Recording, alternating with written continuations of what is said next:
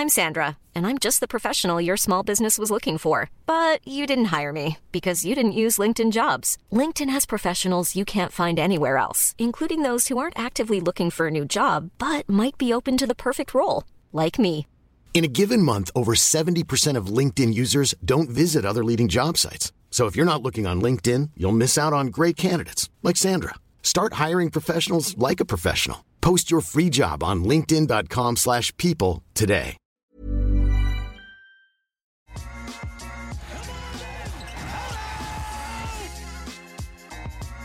Welcome, welcome, welcome to the Raptors Over Everything podcast. Rate, review, subscribe on your podcast platforms and on YouTube. Yo, come on now.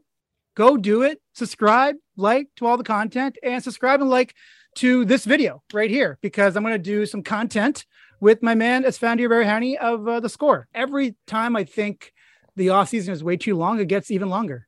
Yeah. Yeah. Especially this offseason, right? Because it's not as like transaction heavy. There isn't like this. Yes, obviously the overarching Kevin Durant thing Uh, saga is, you know, but like but in general, it's been a pretty quiet offseason after like mid July. So it's it, this is kind of rare for NBA territory. This Durant thing is continuously just being like it's a it's a thorn now. At this point, it's a thorn that we're just like it's in our backs, and we're like, can you just get it out, please? Can we just like end this, please? Yeah. it keeps yeah. on going on. We got the recent news for those who may not have heard that he had a meeting with Nets ownership, and he said that uh, pretty much either you get rid of Sean Marks and Steve Nash, or you trade me. It's one or the other. I don't want to work with them because they're apparently that bad. Even though I think Katie has something to do with Steve Nash getting there in the first place.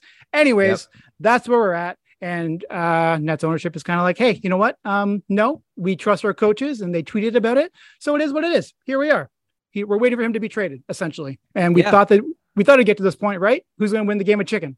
Oh yeah, Here we are. essentially, it is a game of chicken. And I just to to your point, I hope it's over soon because like let's just get to the training camp stuff. Let's get Yeah. on with our lives. There's more exciting talk than just where Kevin Durant is going to land, in my opinion. So yeah, I agree with you. However, it did, I guess, give it a little bit of spice to a couple of days um, this week.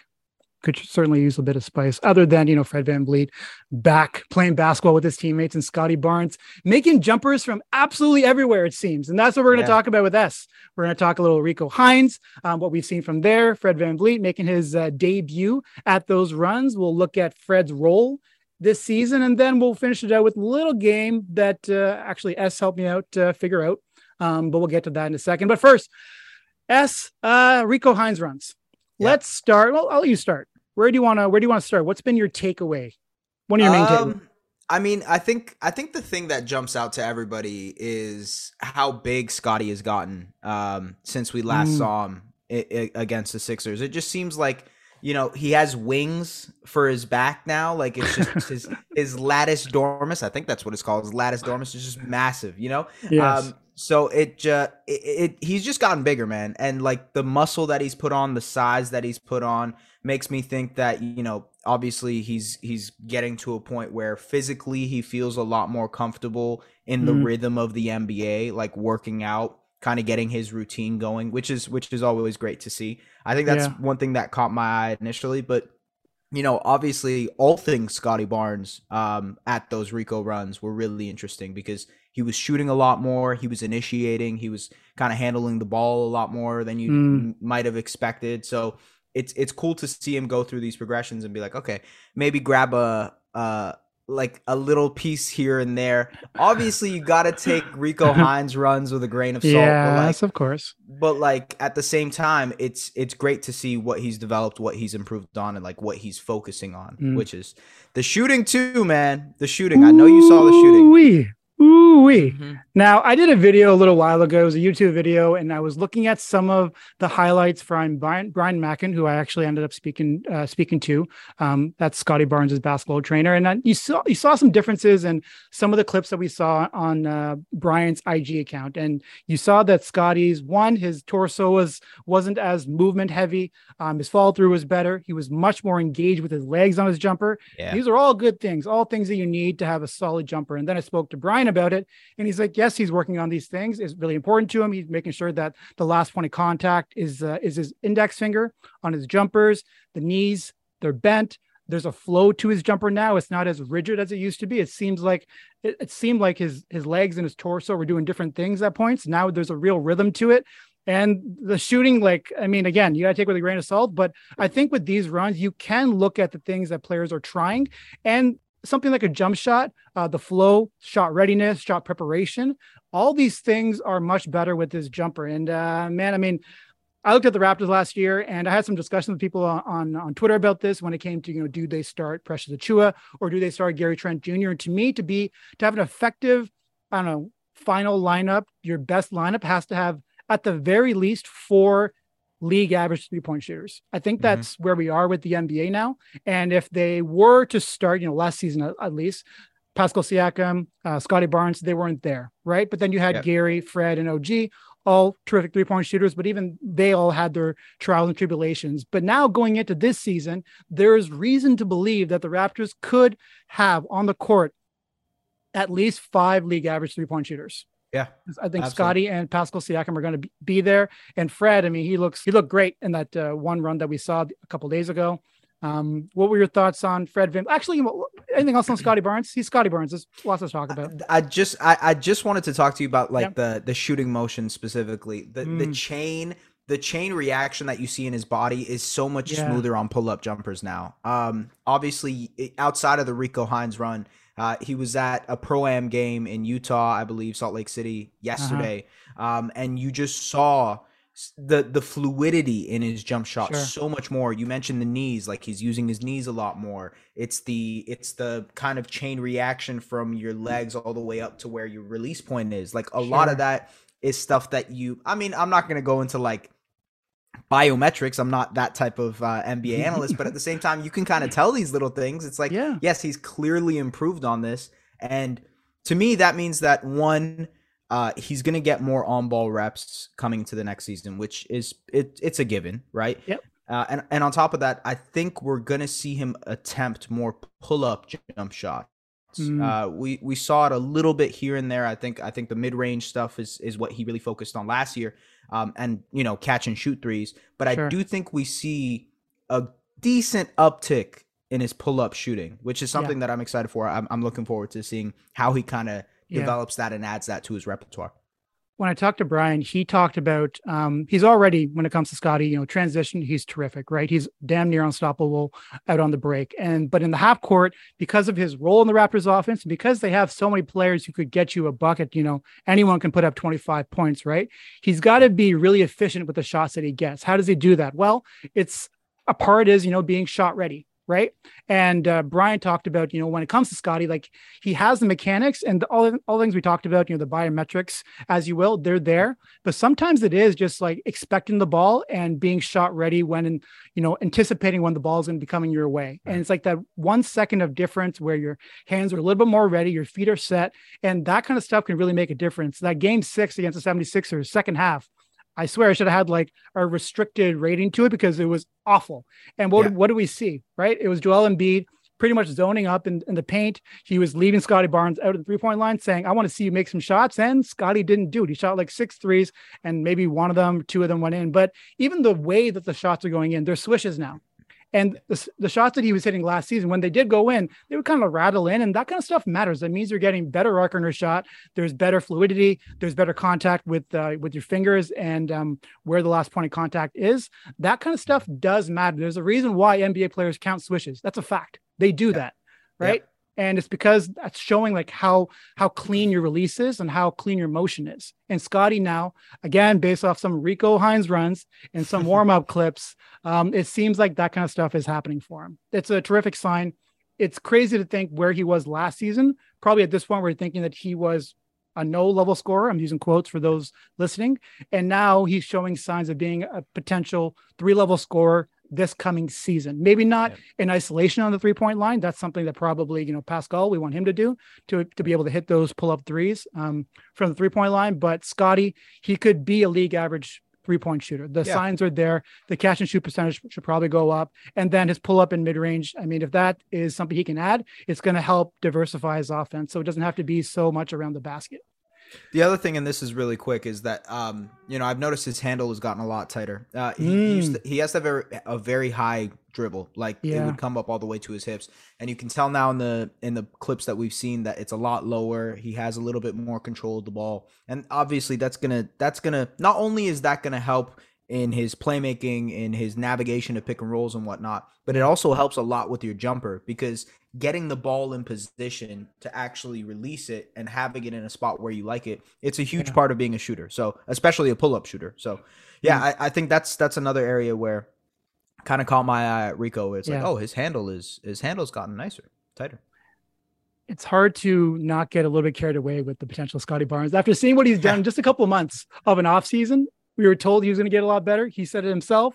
Um, the David Thorpes of the world said he was going to use this offseason to get much better. Brian Mackin, dude I spoke to, said this guy has like an unbelievable work, uh, work ethic and he just continuously is striving to get better and he's very motivated. And here he is now. And again, we're still not done with the offseason. You can still get better, people. You can still get better. Crazy I remember, stuff. I remember the night after he got drafted, seven in the morning, he was at in the gym working out, and then you guys interviewed him like maybe two, three hours afterwards. So like, it- Exactly. yeah, it, Yeah. the work ethic is there. It shows. It's so clear as day. Yeah. Also on the adding pounds, the LBs, I want to shout out Chris Boucher because I think it's pretty apparent. I mean, he's got a pretty slender build, but I see Yeah. some extra pounds on that body of his. And he's spoken openly about his struggles with uh, trying to gain weight. It's not something that happens naturally for everyone, but it seems like maybe he found something here because he does look a little bit bulkier. And for him, like, I don't think the key is that he has to get, you know, add 15 20 pounds of muscle because he doesn't have that kind of body. And also that's not really his game. It's good that he's as agile as he is as bouncy as he is. It's just adding a couple more pounds. So some of those power forward ish whatever power forward is now the JaMychal Greens of the world the Jeff Greens whoever those kinds of players don't give him problems anymore.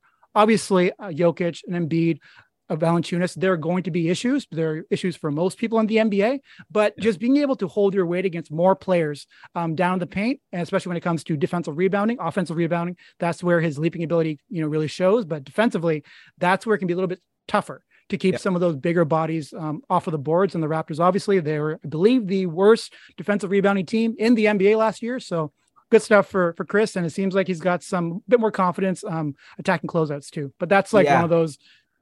How much does it really matter what we see in a Rico Hines run? But I actually, I know. I'm gonna be honest with you. That was the first thing that caught my eye Ah, okay. It's it's him attacking closeouts, and I think the muscle is a part of it though, because you know you, you see a lot of um, contact when you're actually trying to attack a closeout, and then you have guys reaching in and whatnot. Yeah. Uh, from what I remember last season, he did have a decent amount of pokeouts on those closeouts. So like when Mhm. he's trying to when he's trying to attack the rim, guys will poke the ball out, and he's kind of keeping the ball in front of him like this yeah, if he develops a little bit more, adds a little bit more muscle, becomes Mm-hmm. refined in that, then I think, you know, that becomes a little bit better and he can become a better driver as well, just a better finisher at the rim. That's going to be huge uh, when it comes to like just weak side. Pascal comes, kicks it out to the weak side. Now you see Boucher, he Mm. attacks a closeout. He's not going to get the ball poked out anymore because of that added muscle. So stronger hands. The Fred exactly. VanVleet hands. Fred Van right? Hands. Yes. Uh, yeah, love it. Speaking of tighter handles, Pascal.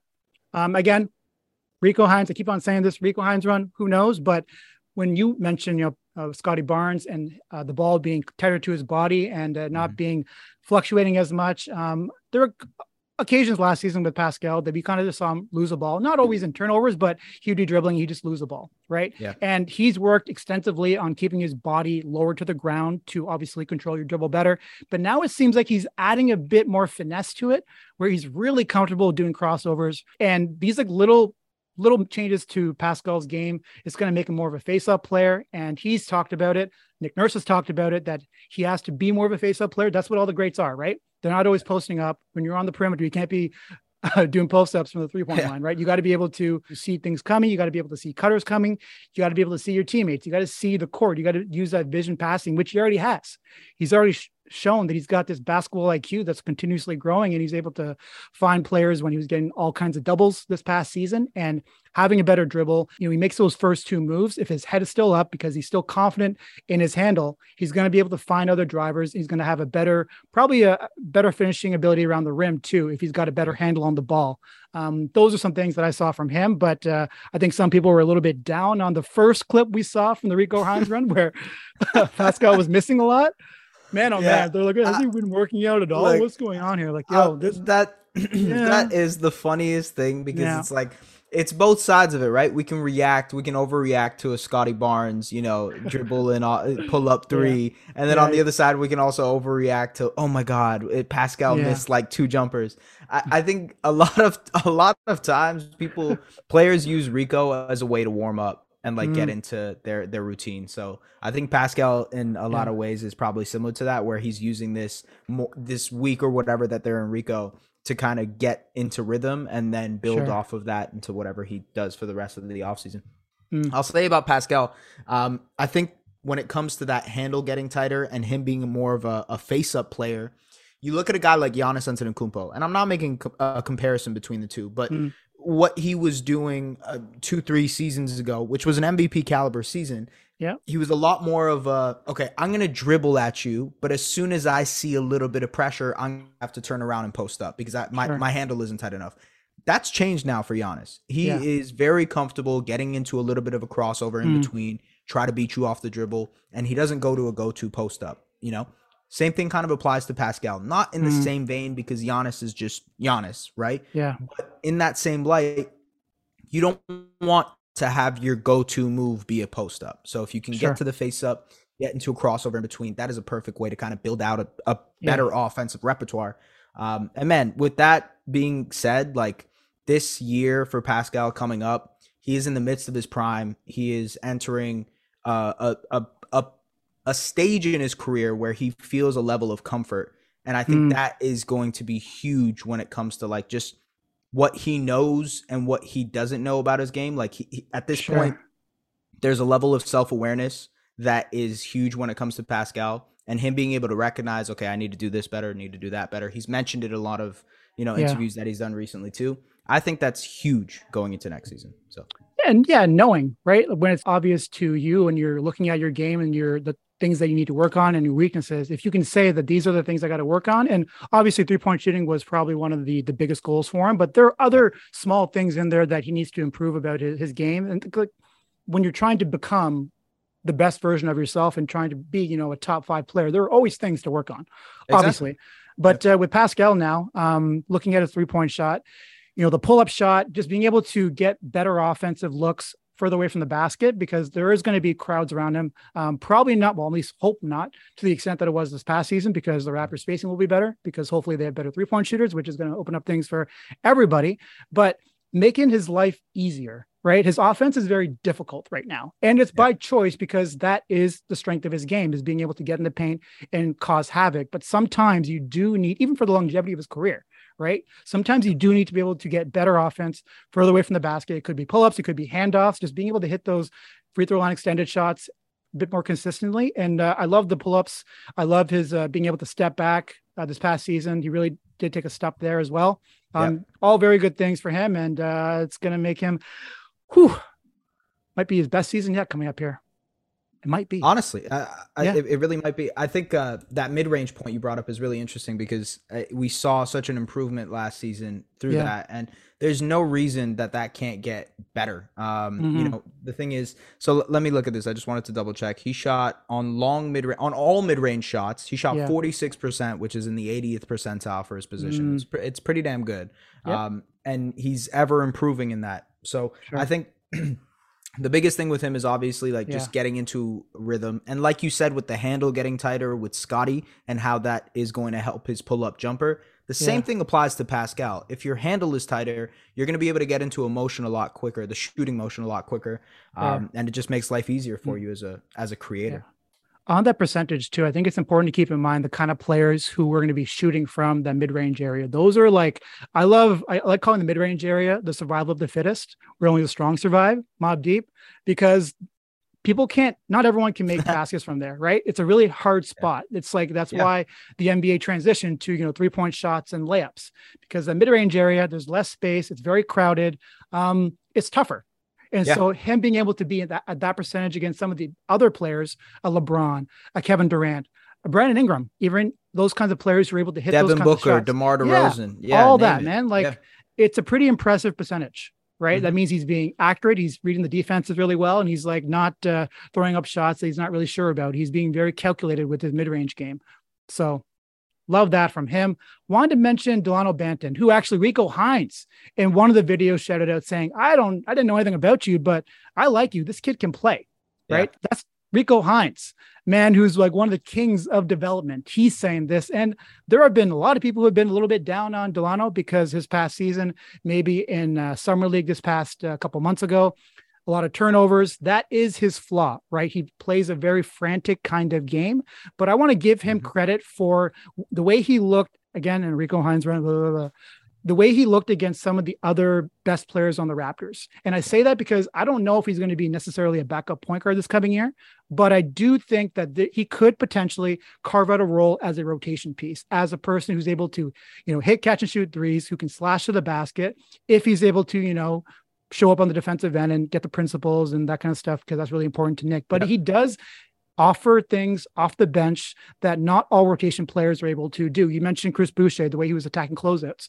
Delano off the bench, he may be the best person actually who could be attacking closeouts because of his leaping ability, those long strides. He needs two, three strides to go the length of the court. Imagine that in the half court. And he does finish really well around the rim. There is a sneaky role there that Delano could carve out for himself if he's able to continue to hit shots and if he's able to, you know, make smart decisions. But the good thing about being a role player in this sense is that he's not going to have like the primary ball handling role. It's going to be secondary. He's going to be able to just be really advantageous with the opportunities that are much more clear for him, right? He's not going to be the primary decision maker. He can be the secondary and the plays are going to be much easier for him to to snuff out, you know? I think that's probably the best for his development too. And it's funny that Rico sure. Hines obviously said that he he's impressed by him because Rico is going to be developing him throughout yeah. this next season. Yeah. Um, but I, I think him off ball is probably best for his development just because of the fact that he is such a explosive player. Mm-hmm. He's he's great at attacking closeouts. Like you said, he ha- he's long. He has these strides that he can make, and I think that is a huge part in him filling out a role this season. You can mm-hmm. still develop the on ball skills at a later yeah. date through G League, through Summer League, whatever you want to do. But I think in carving a role out mm. for this season, yeah. off ball is probably makes most sense. And and by the way, I think his decision making was also really improved during Summer League. I thought yeah. I thought he made some great decisions. You. Yes, of course, the turnover stuff was was still persistent, and he was still playing a sporadic, sporadic style. But mm. I think in terms of his decision making, his reading of the floor, seeing the weak side, seeing okay, he can do the skip pass instead on a pick and roll. Like these are little things that I think he's starting to figure out. Yeah. And that it, as long as he gets some kind of um, you know, I'd say maybe like 10, 15 minutes maybe sure. at the start of the season and maybe that mm. dwindles down as the season gets more competitive, but you can give him these opportunities and see what he can do with it, especially because yeah. he has the length, the yeah. build necessary for what the Raptors are looking for.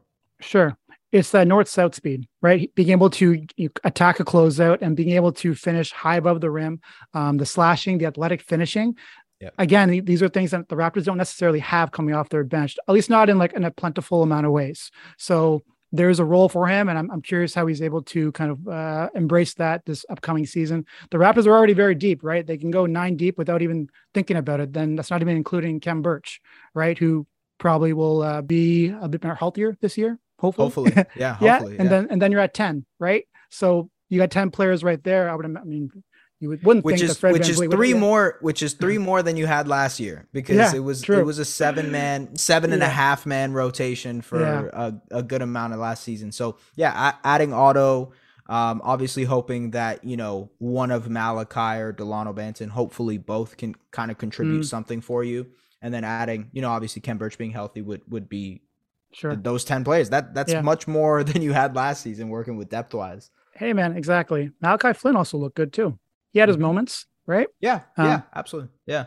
I think I think for Malachi the big thing and like I I've said this so many times, but it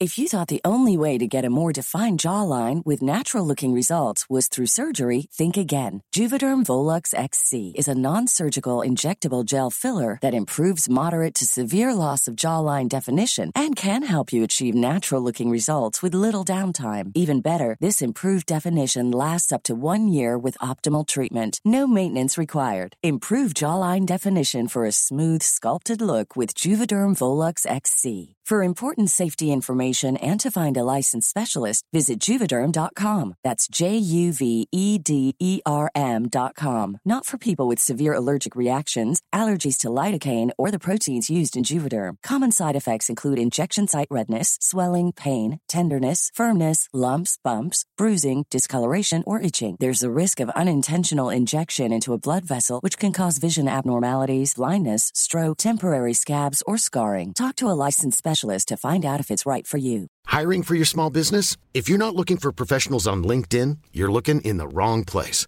That's like looking for your car keys in a fish tank. LinkedIn helps you hire professionals you can't find anywhere else, even those who aren't actively searching for a new job but might be open to the perfect role. In a given month, over 70% of LinkedIn users don't even visit other leading job sites. So start looking in the right place. With LinkedIn, you can hire professionals like a professional. Post your free job on linkedin.com slash people today. Just seems like it's confidence with him.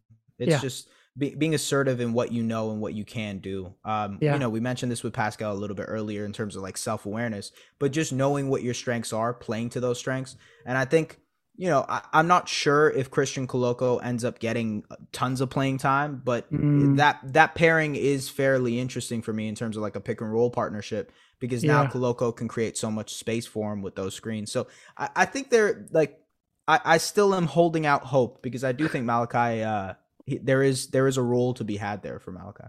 Yeah. It's just really going to come down to uh, how the Raptors want to want to approach it, right? Um, Yeah. We're going to get to Fred VanVleet in a second here, but you know, how much is Fred VanVleet going to be on ball? Um, how much is Scottie going to be on ball? Who's going to bring the ball up? It's like little things like that that you could really kind of tinker with things. And Yeah. I'm not sure where Toronto is with it. You know, um, I like the idea of Malachi Flynn getting, you know, five ten minutes. I like the idea of Delano Banton getting five and 10 minutes, but also that's taking away minutes from other players. And, you know, we don't want to, the starters playing 37 minutes, 39, 40, but they should be playing 32, 33, 34. And them doing that. It doesn't really leave that much space for other on ball creators, other dribblers, other primary ball handlers. There isn't that much, especially considering what Pascal and OG, who probably should get a bit more of a role there too, and Scottie are going to offer. So it's a, it's a tricky one. I'm curious how Nick Nurse decides to go about it. Um, obviously, his he's got to be a knockdown shooter.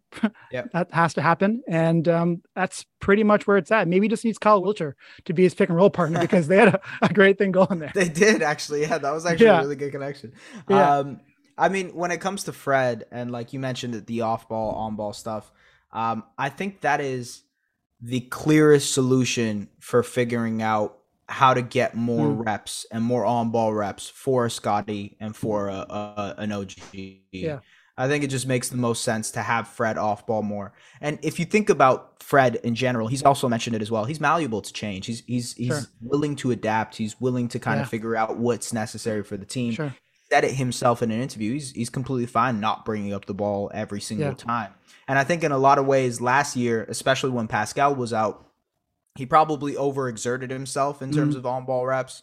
Um, and I think scaling that back would just make sense for his the longevity of his career. Sure. When it comes to off ball, though, there's no, there's really no better player. May there there's a Mm. couple other players, Mm. but genuinely, there's no Yeah. other player in the league that can be as good defensively as he is offensively Yeah. as this off ball player in a Fred VanVleet.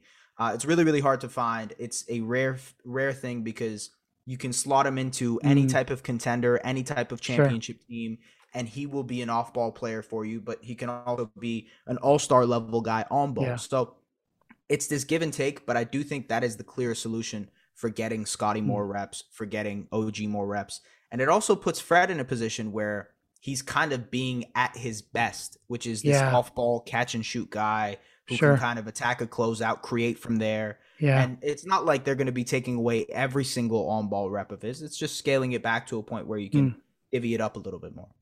Gonna hit you with the Samuel Jackson. I got some stats for your ass. You ready for this? Because it goes cool. to everything. You, you, you created a perfect pivot for me here. So um, his usage last season up until February 16th was 26.1. Okay? okay. Offensive miles ran per game in that time. He was at 1.61, most in the NBA. Yeah. Defensive yeah. miles ran in that same time span 1.26, fourth most in the NBA. No one else is in the top five. A shout out to Dejounte Murray and uh, Tyrese Maxey, who are pretty close to there, but that's that's what his workload was. And then to what you're talking about, okay? Shooting. 91st percentile in three point shooting, 33% on pull up threes, 43% on catch and shoot threes, while, while having only 10% of his threes considered open. 10%. Wow. Of his threes were considered open. Wow. Thank you, Basketball Index. You are a godsend.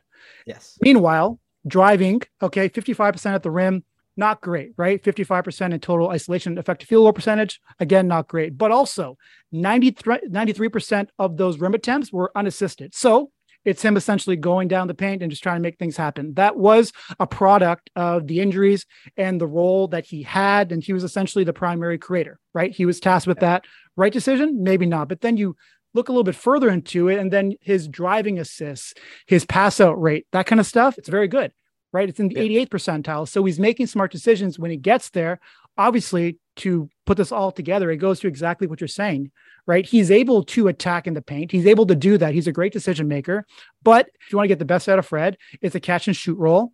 It's um bringing him off screens. It's him being a decision maker in the pick and roll, right? Because yeah. he can make good decisions, but he needs that pick and roll partner. Love seeing what he did with Christian Koloko. I'm yep. certain that was not the first time they played together. No, there's no way. Not at all. Right? No, way, no, way, man. There's there no was a play that they did. They ran a pick and roll, and then they did a reset into a dribble handoff, and it led to another a Fred VanVleet. Yeah, Koloko alley oop. I'm like, you've done that before. You've done that many times, and you know. But it's a, a, probably another progression that Fred can make as a pick and roll ball handler. Right, is how he's able to hone in on that Kyle Lowry ability of his, that Chris Paul ability, is, is using angles and timing to become a pick and roll master, and really create those advantages. I mean, I've said it, you've said it, I'm sure We've all said it that they need more pick and roll, right? Yep. Fred being a better pick and roll ball handler, better decision maker, being able to do some of those inverted pick and rolls with uh, Pascal, Scottie, OG. You can use his gravity as a shooter as a threat. And exactly. then you combine that with his decision making. And if you have an elite decision maker further away from the basket, that to me sounds like you're stretching the defense.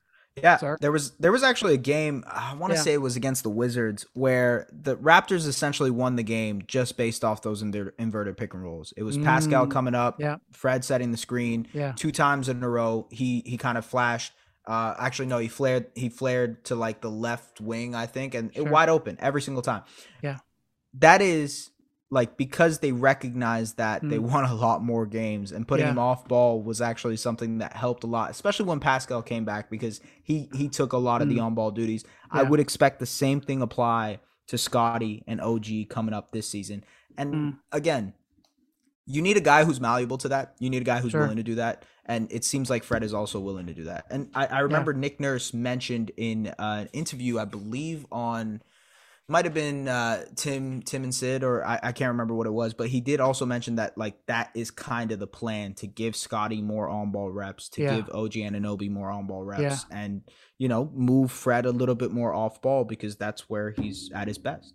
Yeah, and looking back at some of those games in January before we potted, I decided to look at some of the where, where where was shots coming from? And he was still bringing the ball up quite a bit, even though the Raptors were in the midst of you know changing this identity. Pascal was kind of finding his game. Scottie was doing his thing. Fred was still the primary player bringing the ball up, you know, mm-hmm. possession by possession. And if that changes, it really does this change like everything about the offense, right? It's a whole new look to it. And uh, with him, I mean, again, some of those clips, it seems like he he was hitting 30 foot catch and shoot shots, 30 foot catch and shoot shots, people like that that's serious. I don't care if one went in, two went in, and it's an edited clip. He's hitting them. And if you want to bet on Fred Van VanVleet, I would bet that he's going to be able to hit those shots during the season too. Yep. He was getting lower. He was clearly much healthier probably the biggest that, thing that that's probably the biggest thing yeah, yeah, is that he was much lower you could really see that he was getting into those legs and uh, bending him and generating that power and then releasing the shot is is beautiful and you really have to make sure also that you carve out space for fred to be that defensive guru intelligent basketball player that he is. His screen navigation, um, getting in passing lanes, 1.7 steals per 70 possessions. That's in like the 95th percentile. This yep. is where you really do unlock uh, the the abilities of Fred Van VanVleet, and he's still a very versatile defender. It's hilarious that he spent 16.3% of his positions defended at small forward and 11% on power forwards and 8% on centers. But that but that speaks to like his to what he is right? He's he's looking he knows where the ball's going to be going. That's probably the best thing for fred right? Yeah. it's be that the defensive monster and then also have a probably a lesser role in offense but still very important yeah, I think I think we saw last year that like look there there is a possibility that he can have this um high you know usage type of he mm. can be this type of player but at the same time it, it probably doesn't make sense longevity wise to have him like no. that um, yeah. and you know like you mentioned i think i think the versatility on defense mm. is something that you want to keep sure. and, and and have him have for essentially is the rest of his career. If you continue at that workload, it probably makes him worse and worse of a defender. It, it makes his defense kind of tail off. Yeah. So it makes sense. Makes sense to me that that he moves more mm-hmm. to an off ball role than anything else. Yeah. But yeah. Do you think he's going to get extended this off season? Uh, I think he's uh, seeing all the money being thrown around and saying, "I'm probably gonna get more in 2023." I think I think he probably waits it out uh, and I, I don't think yeah. that's the wrong decision either. I think he's obviously going to have um, a pretty decent season, whether it's mm-hmm. all star caliber again, who knows? But yeah. um, I think he will end up having a really great season, hopefully a healthy season. Um, mm-hmm. And then in 2023, you know, you go up for that extension. I think obviously he's going to end up getting paid more, especially with a guy like Jalen Brunson getting paid the paycheck that he he yeah. got against the Knicks. Uh, sorry, with the Knicks. Yeah, kind of makes you second guess yourself and be like, all right, you know what? Maybe I will test free agency yeah. and where the money is in twenty. Exactly. And just some uh, background cap stuff that I was able to uh, learn from John Hollinger. Thank you so much for putting this in your article. But um, there is a certain amount that Fred is allowed to be extended, you know, in terms of salary. It's like yes. 20, 30%. Um, and with the new TV deal and a new CBA pending, that kind of stuff could change in the new CBA naturally, right? The t- NBA is making more money. So they're going to allow players to make more money as well. So, say, you know, the most his uh, his salary can go up is 20%, but now in this new deal, it, can be like 35%. That's another 10, 15, 20 million dollars that can go in Fred's pocket. Why wouldn't you explore that? And even if he does have a bad season, God forbid, right? It's a player option. So he's able to opt in, then just like get healthy, you know, show yourself to be, you know, back to all-star form again the next season. And then again, you're in a position where you're able to make some more money. So I, I, I would imagine he's going to wait, and I think he should. No different than you know Gary Trent Jr. He should explore too, right? Yep, make your money. Absolutely. And the Raptors got to make their decisions at that point to what they're going to do with all these very talented players who are um, in their prime or entering the money, their prime. The money is going to get tight, man. Especially Ooh, money, money, money. I mean, I hate money. I, yeah, I, yeah. I hate the I hate the conversation of of like money and extensions because like I'm always pro get these guys paid as much as yeah. as much as they're worth. But at the same time, it's things are going to get expensive. Look, Precious is coming up for an extension. Scottie will be coming up in no time, and then yeah. you obviously have Gary, Pascal, OG, Fred that you have to deal with too. So things are going to start to get expensive mm. for the mm. Raptors. And that's why you know Kevin Durant. This thing came up is that the Raptors know that this decision is coming. Yeah. Right. And so he's like, do we just you know make a call like this to uh, give those players a new home? Get a chance to make their money. And then we get Kevin Durant for four years. But I mean, that's a whole other thing. We'll see what happens. He's going to be a Celtic. He's going to yeah. be a Celtic. You know, I think we know, right? I do. Yeah. I, I, think at the end of the day, he will be a Celtic, especially yeah. with the report that came out, I think like two mm. hours ago, that yeah. he's he's listed the Sixers and Celtics as some of his preferred destinations. Oh, so we'll okay. see. We'll see what happens. We'll see what happens. So I will say James though, Harden again. So we I would, James that, Harden again. That would be the funniest outcome by far yeah. if he somehow ends up on the Sixers. Mm weren't they at a Travis Scott concert together? They were, yeah, yeah. yeah. So they buried the hatchet. I guess that whole thing where Kay didn't want to pick him. What is it? All star. The the uh, the Brian Windhorst meme. Why? Yeah. Why is that? You know. So, yeah. now, what does this mean? Yeah. what a legend. Yeah. He saved absolutely. the off season content. Yeah. Oh yeah. Oh yeah. Shout out Windy. Sorry, my Siri thing came up for some reason. Okay. Um, the game that S has helped me decide we are going to do is he made a tweet a couple days ago and he was essentially saying that you know Boris Diaw was a person he thought would be really cool in the modern NBA. So I thought, ooh, That's fun. Let's look at three players in the 2000 to 2010 era who had their primes in that uh, time of the NBA and talk about why they would be so successful in today's NBA because it's a very different game. So yes. I got three names. SS three names. Sir, after you. Okay, well, we talked about this a little bit offline, but yeah. there's a guy that I feel like is a very clear choice as a Raptor for for who you know a guy yeah. who might who might be like a top 10 player in today's NBA, Ooh. and that is Chris Bosh. Ah, Chris Bosh yeah, yeah, yeah, yeah, yeah. I know. I, look, Raptors fans have their gripes with Chris Bosh and how he left and whatnot, but at, at the same time, I think 100%. If you look at the way he played, especially the way he was kind of developing at the tail end of his career yeah. as this three point shooter, as this yeah. as this guy who was like this all around creator, stretch four type, stretch five mm. type.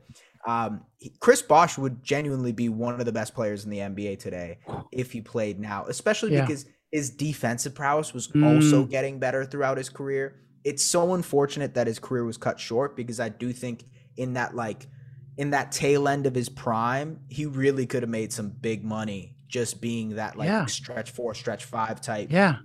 Spread the uh, the space the floor, yeah, uh, block shots on the other end, weak side rim protector, all that stuff that is Chris Bosh. And and not yeah. to mention when he was with the Raptors, he was a pretty good creator for himself. Like he he sure. had that he had that mid range pull up yep. that he went to, the little jab step and pull up like that. That's some patent Chris Bosh stuff. So like yeah, yeah, I think Chris Bosh is a pretty easy answer here for that for that prime, picking him in there. No, man, I don't I don't blame you with that one. I thought you were gonna go I wasn't expecting Chris Bosh, but it makes sense. Like, I don't know why it didn't come to mind that you're going to say him, but yo, like, I, I love Chris Bosh's game. I think, um, I think he was before his time in a lot of ways, right? Well, mm-hmm. we talked about, you know, Jonas Valanciunas being before his time or after his time, you know, yeah. because of the way M- the NBA pivoted. Chris Bosh, like, he would be a monster in today's NBA. He could be um, the do it all player. He could be a true, like, franchise cornerstone right? Yeah. Um, yeah. And there were questions when he left the Raptors, like, was he that guy? Could he be that guy? Even though he had just put up like 24 points per game on and 12 rebounds on like 50% shooting. We're questioning, like, can he be that guy? No, his team sucked. That's what happened. That's why things didn't go very well. Um, but he was finding his uh, his rhythm as a three point shooter. He had bulked up a little bit, but he was still very fast. And that's like your sweet spot. Like you think about what Giannis is now. I'm not saying they're comparable, but like strength and speed, that combination. Physicality wise. Yeah, yes, yeah. yeah. And, and size. And then you add in his three point shot. He had a true pick and pop game, which is actually one of the more unstoppable things in today's NBA because of the spacing. You know, you can see that high pick and roll with insert point guard here. Like, what are you going to do? You know? Yeah. Imagine if, imagine if Chris Bosh was on today's Raptors team. Uh, oh, you know, pick and roll mm. with Fred. Fred, yeah. you pop yeah. right. He's yeah. wide open at the top. bang! Like it's it would be it would be bread and butter at that point. I know. You know? Jorge Garber. Hey, oh, I knew you were gonna say Jorge. Sorry. Yeah, yeah. Jorge Garbajosa. So I'm I'm saying him because one, you you know his game. Um, it fits perfectly in today's NBA. But also the way things ended for him, he had such a short time in the NBA because of the injury that he suffered. But you look at his ability to one, protect the rim in his own way. He had great feet. He could guard on the perimeter. He could dribble the ball. He could hit shots. He was your prototypical, like, maybe he could play five, but he was like a four in today's NBA, but he could yeah. also guard down to twos and threes. And he could be a monster. He would be so well paid. And he had that like look about him. He was a 30 year old rookie. I loved it, you know? Um, and he was a very smart player too. You could trust him to make the right pass. So yeah. That's a name that came to mind for me. I love I love the Jorge pick. I think he would be like one of the more you know like we say three and D, but like he, he wouldn't be a three and D necessarily, yeah. but he would fit in that. Um, he's like a Swiss Army knife on offense yeah. and defense. He can do a lot of everything. A guy that kind of comes to mind in a similar vein is Ooh. Andrei Kirilenko, AK forty seven. Oh, I thought about him too. Yeah, yeah, yeah, yeah, yeah, yeah, yeah, so yeah. I think, I mean, in a in like a, a, a similar vein to Jorge Garbajosa, you know, he could do a little bit of everything on offense, but he was also this utility knife on defense. Mm. He could guard multiple positions, and in this like positionless basketball yeah. era that we play in, he would fit in perfectly. He could he could play a little bit of small ball five, you know, play the yeah. four, play the three, even switch out and guard some twos and ones. Mm. So like that's the exact type of player you need. And yeah. like he's his defense was just insane to think about. So yeah, AK forty seven up there for me. great one. This is um, a bit of a. It doesn't really fit the names that we've talked about so far, but hear me out. Bill, great Bill Russell, right? He said this quote: "At the end of the day, this game is about getting buckets." Buckets, yeah. So I am saying Gilbert Arenas because I like it. Yeah, right. Like you think about how elite he was as a scorer. He was a 35 piece game in, game out for like years. He was so gifted, and it didn't matter where he was on the court. It was pull up threes, it was catch and shoot threes, it was step back threes. He had a scoring ability and he did not care about passing. That's fine. He could just go out there and you know, in today's NBA, he could get you 40 any given night. And probably in most cases, he might get you 40. He is one of those guys yeah. where you know, you hear retired players and they're saying that, you know, I can get 40 in today's NBA. It'd be so easy. He would get 40. Yes. Every single yeah. game because he was yeah. that good as a, and he could drive to the basket and he could finish around the rim and he had like a mid range game. He would be unstoppable because he, of the spacing in today's NBA what we what we see in like a Damian Lillard now mm. is what you could have seen if Gilbert Arenas played in this era. I, I really I totally agree with that. It's like it's an unconventional pick, but like it's there's no question that he yeah. would dominate in this era just because of how many pick and rolls teams run nowadays, yeah. how much space there is, how much how much more just like in general, how much more guys shoot. Like I, mm-hmm. I would mm-hmm. be curious to see how many three point attempts was like Gilbert Arenas' career high, right? Yeah. Compared to what what like the average is for like a Damian Lillard now. Damian sure. Lillard, even Fred VanVleet, he'll he'll yeah. attempt like 10. I think he attempted 10 last year. Gilbert Arenas' career high, and this is actually pretty good for 2006, 2007, is eight. He attempted three. Mm. He attempted eight three point attempts a game. Yeah. In the 2006 2007 season, which is probably it probably was near a league high at the yeah. time. Yeah. Um. So yeah, I mean, expand that out to 2021, and Gilbert yeah. would be uh, insane. Um. And he had okay. range too. Just and yes. he had range. And yes. he had range. He could shoot from 30 feet. He could. He would be that guy. And then the downhill speed. Mm, he would have been really sweet. Okay, your next name. Logo Logo Gil. Um, yeah. I I gotta say, um, this this guy is probably in a similar vein to the Jorge Garbajosas, to the yeah. 47s, but I do think, and he would fit really well on the Raptors too, at least with the ethos of what the Raptors yeah. are. Lamar Odom. I really do think Lamar. Yo, Odom. I had the same name. Oh, did you? Nice. Yeah, okay, okay, okay. Lamar Odom would be like he, uh, look, he could make plays, he could defend. He was yeah. uh, he was like this six seven, six eight, six nine point guard. So mm. he was really, really incredible at like having a vision. He was great in transition. So like a lot of the things that the Raptors actually do, in a lot of ways, he would just yeah. be like a prototype of the Scottie Barnes, sure. Pascal Siakam, Delano Banton type. Yeah. Um, but yeah, I think Lamar Odom would be absolutely insane mm. in the in today's NBA you know, guard tendencies. He really did move like a guard. And that's yeah. the separator for me is that he was so fluid in his movements. You could see with a Pascal, with an OG, and even a Scottie, is that they do look like big players, right? They can yeah. do a lot of things, to their credit, but they don't move as fluidly as like a wide receiver when they're running, you know. But Lamar Odom, he looks like a wide receiver when he's running, you know. Yeah. Precious Achiuwa actually is the person that comes to mind that looks like a wide receiver when he's running because he's got that True. natural yeah. athletic ability. But with the ball, man, he was so quick. He had those long strides. He can get in the paint. He had a pull up that was beautiful. He was a Swiss Army knife, man. He was the the ways you could weaponize him in today's NBA as a as a post up player, pull up player, mid range, uh, catch and shoot, um, above the break, in pick yeah. and roll as a screener. Mm. Yeah. Oh my God. Imagine Lamar Odom on the short roll. Like a lot of that. Uh, it would. It's. Yeah. It would be a lot of fun to watch Lamar Odom. Those are those are a couple guys that I think. Like I think all the guys we picked right there would yeah. just translate so well into today's NBA. Hell yeah, that was a fun combo, man. Thank you so much yeah. for joining me, man. What's uh, what's going on for Absolutely. you?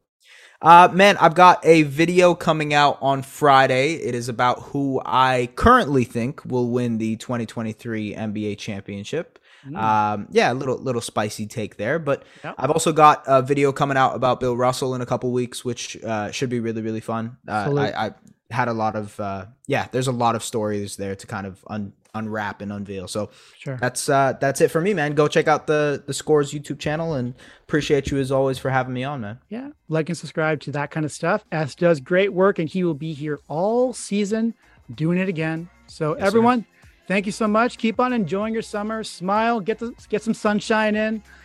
Go for a swim, whatever. Keep on doing that stuff, and the Raptors will be back very, very soon. But and we will be back as well for more content. But for now, have a good one. Take care.